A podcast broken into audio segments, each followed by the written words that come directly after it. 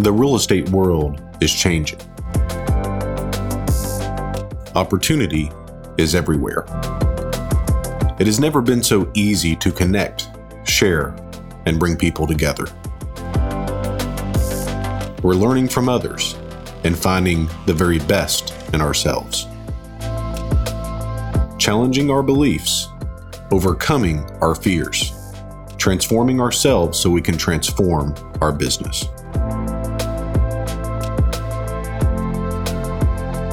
This is Investor Creator.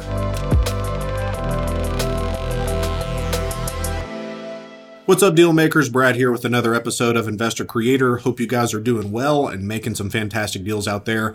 Guys, we are nearing the end of the year. It's been a fantastic year of 2020. It's been an interesting year and, and one that I think has been pretty difficult for a lot of people, but we've bought a lot of houses. We've created a lot of equity position and overall it's been a good year for us. So really interested to see what 2021 brings to us, but 2020 has been a good year and one that if I could do over, I absolutely would. And I hope you can say the same.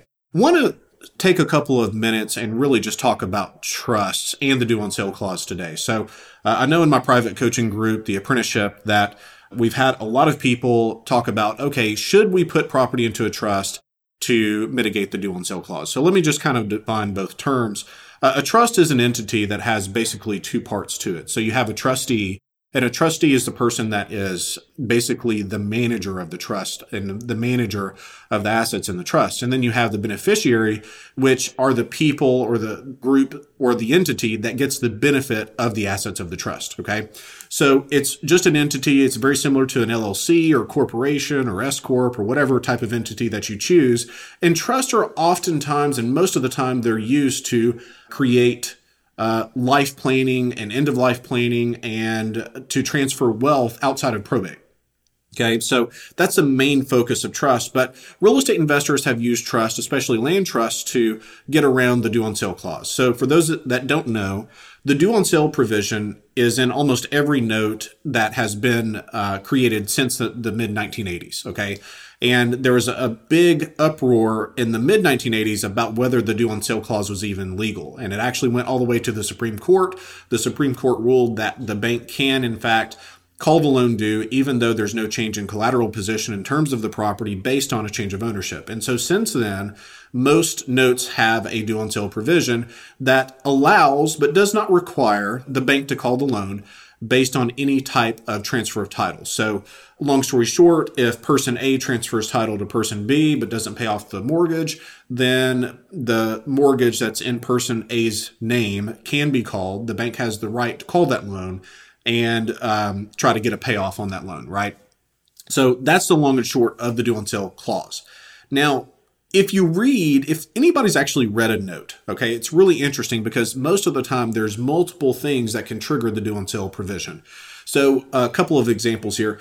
Any assignment of beneficial interest or any assignment of equitable interest in the property is almost always a violation of the same due on sale clause.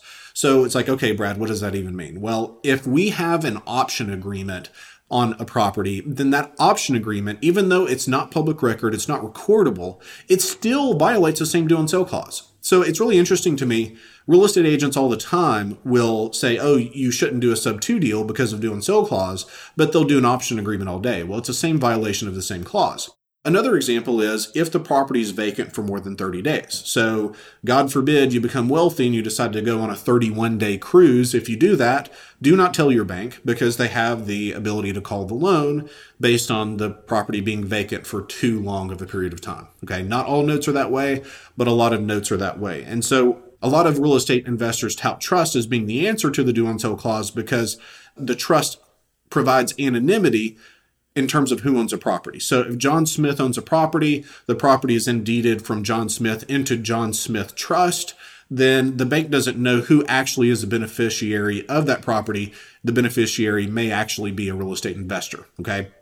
So that's what a lot of people are doing. And I think that basically what's happened is the whole guru community has come in and said, like, okay, let's create a new system, a new point of order that sounds really cool and sounds really fancy, and that in itself provides value. Okay.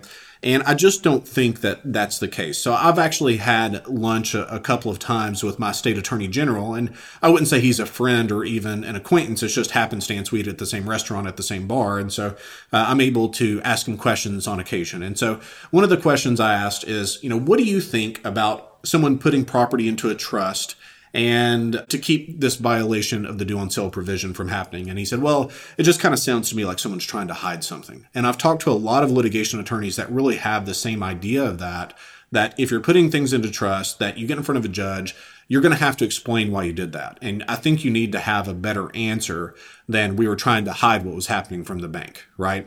And so I've actually heard of real estate investors that are putting a property into trust where the beneficiary is an LLC and they're selling stock of the LLC to the buyer, like 99% of the stock, and then the real estate investor is holding 1% of the stock.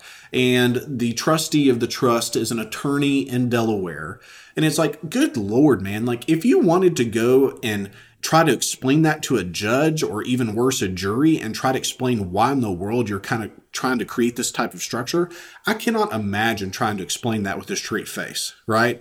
And so, what I prefer to do in terms of the due on sale clause, we have a transfer of title to an individual or a corporation. So, if you want to operate in a corporation or LLC, that's 100% fine. I think that's a good idea.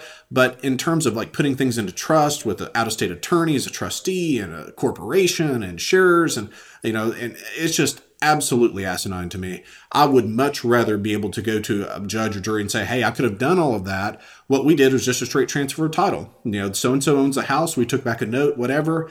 And that's even assuming that it gets that far. So, guys, in my entire career, out of 10 years, I've had two loans called based on the due on sale clause. Okay. The first was a reverse mortgage. And we know that reverse mortgages, you pretty much have a 50 50 shot of the loan getting called in the first place. So it was a deal that we were retail exiting. The loan got called. We actually closed the deal retail exit and paid that loan off before it really became a problem. Okay. The second one was a very, very small local bank. And I actually had the president of the bank say, Hey, if you'll just uh, continue to make payments and that's fine. They ended up changing their mind. It wasn't worth it to me to fight it, even though they agreed to do something different.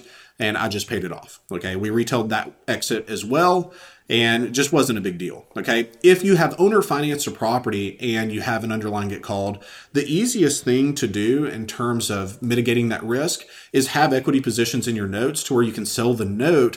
And through the sale of that note, you're going to be able to pay off the underlying mortgage as well. So at the end of the day, what I'm trying to do is just tell you the due on sale provision is just not as mean and scary as what it sounds. Okay. Like, I've not found it to be a, a big risk factor in terms of what we do. And I think I would even venture as far to say that creating these really intricate type of entities and deal structures that just don't make sense is more dangerous than the due on sale provision is in the first place. Okay.